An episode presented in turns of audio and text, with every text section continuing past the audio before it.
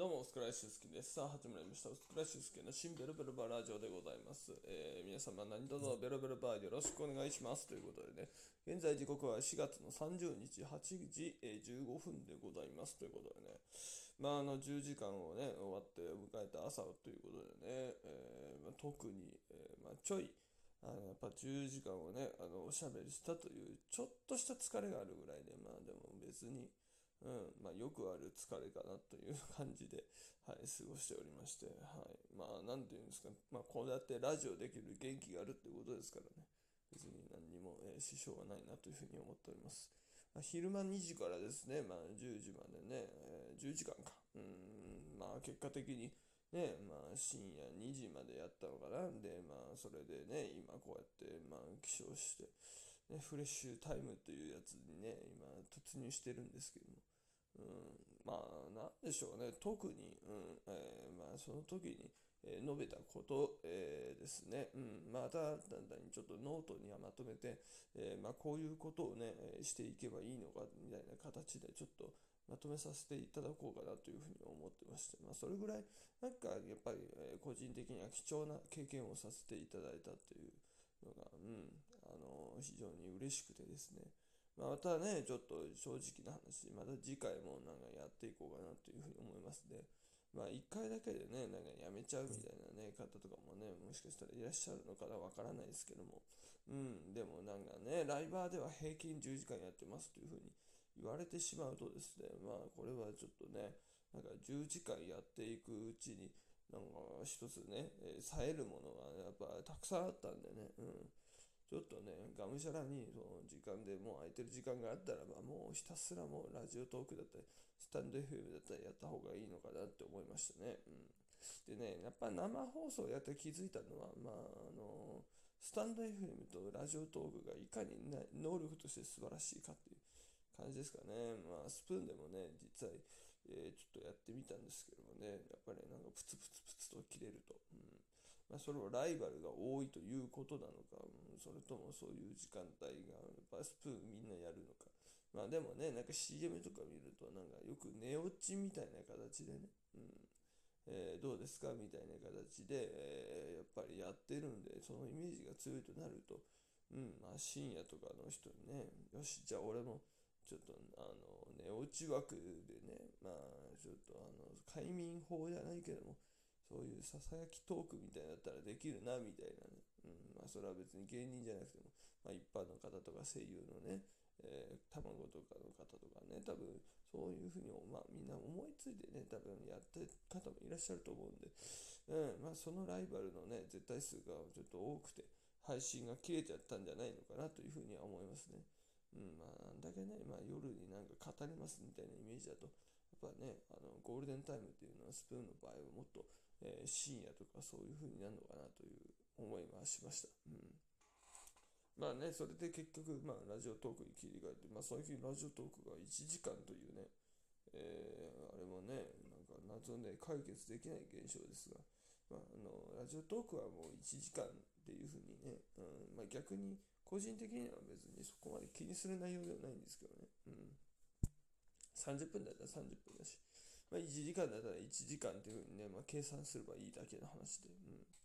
だからもしかしたらなんかまた、えー、なんでしょうかね、なんか延長チケットみたいなのをいただくと、おそらく、えー、多分ね、えー、また、えー、30分伸びてみたいなので、まあ、合計1時間半みたいな感じになるのかなとは思いますけどね。うん。やっぱりどれではね、あの、ものにも言えるんですが、やっぱりね、あの、んなみんな、あの、で、やっぱり何時間か配信してる人に興味を持って入ってくるっていう感じですかね。うん。うん、なんかね、あの、やっぱりね、うん。えー、1時間、2時間やってると、あ、こいつなんかすごいことやってるぞ、みたいなね。うん。まあ、だから昨日はそのスタンド FM とか4時間やってもそう止めなかったんですけど、うんまあ、ラジオトークは結構ね、まあ、ぱりみんなやる媒体だったんで、まあ4時間とかね、なんか長いこと、うん、やってると、やっぱり4人とかね、あの普通に来たりしてたんでね、うん。なんかやっぱそういう意味では、なんかもうちょっと、えー、やってもよかったのかなっていうふうには感じはしましたけどね。うんそういうふうにはね、ちょっと思ってましたけどね。うん。で、あの、昨日か、今日か、うん。フラッシュアスミダさんという方からね、なんかリプが来ましてですね。まあ、ちょっとつかみで、あの、僕のラジオの、えー、トークのネタを、あの、使ったと、みたいなね。うん使う瞬間が実際どこにあるのかすごい気にはなってるんですけどね。まあ、個人的には嬉しいですね。まあ、ね、で、クラッシャーさんとは、ね、あの、最初はね、あの、ミキプロダクションの大体あのライブからどんどんね、進行を深めたっていうような、うん。で、まあね、僕があの、まあ、クラッシャーさんでね、まあ、舞台上で、ね、あの、P をね、あの、出すんですけども、その P を出したんですね、ものをですね、えー、僕がガヤでですね、あの、そんな人に見せるほど大きさじゃねえだろうとですね、えー、ちょっと大きさをいじってしまったらですね、ちょっとそれからですね、あの、主催ライブに呼ばれなくなっちゃったっていう うん。いや、大きさなんでダメなんだみたいなね。うん。よくわからないですけどね、そこに関しては納得がいかないですけどうん、ウォビローン、ね、うん。えー、中国語で納得いかないっていうね。うん。えー、そこだけは納得いってないんでね、ぜひともね、また出れる機会があったら、ね、出たいなっていうふうには思いますけどね。うん、逆にだから、あの、昔ね、小田上田さんとかお客さんで見に来てて、上田さんとか、あとは、えっ、ー、と、山村和子とかね、出演してて、えー、あとは、地獄パワフルっていう、ね、女性芸人。あれなんでもね、なんか、見に来てたかもしれないですね、もしかしたらね。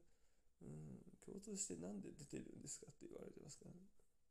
いや、出たいから出たいならいいじゃないかって思うんですけどね。うん。一回ね、一応和室の魔物はね、優勝してますからね。うん、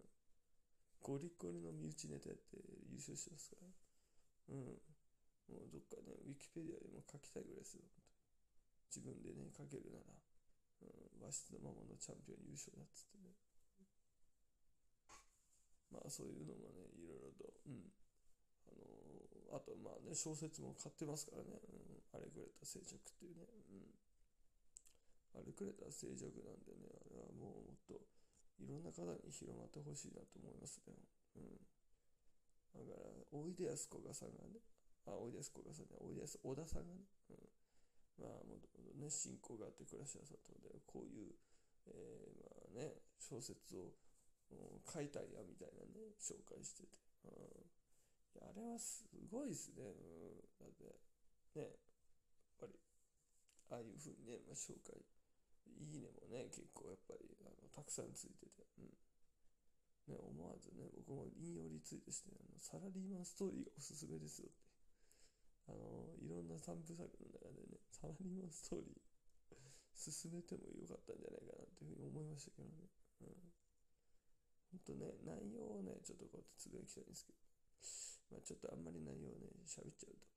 うん、なんかね、それでネタバレしちゃうんでね、うん、まあ、あんまり喋んない方がいいのかななんて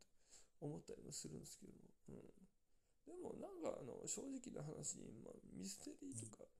うん、なんかサスペンスドラマとか、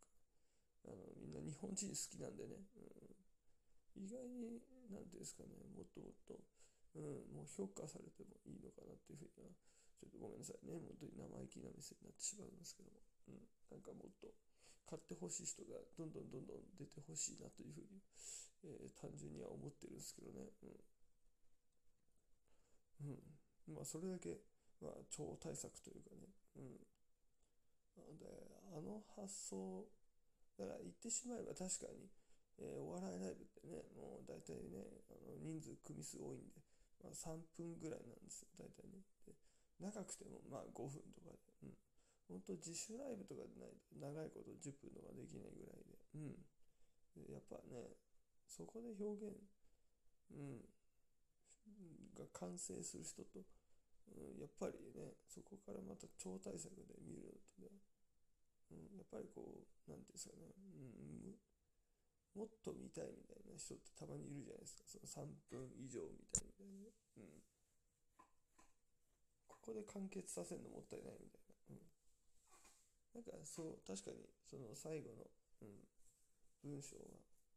結構こう自由にやれるというその自由さについて、まあ、書いてあったんですけどね、うん、そこはちょっとね、でもあの納得というか、まあ、共感はしたなとは思いますね。うん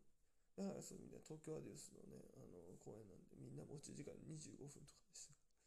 うん、東京アディオスライブね、大塚教授さんのプロデュース。うん、だからなんかすごいそういう意味では1時間半の単独以上なものをなんかあの自分たちの想像であのね、ああやって読んで、えー、喚起させるっていうのは非常に新鮮だったし、うん、いや、単純に面白かったですね。はい。なんで僕からも、えー、あれくれた静寂、えー、1700円で一言でおすすめしたいと思います。はい。というわけでございまして、以上、薄倉修介の新ペロペロバーラジオでございました。ご視聴ありがとうございました。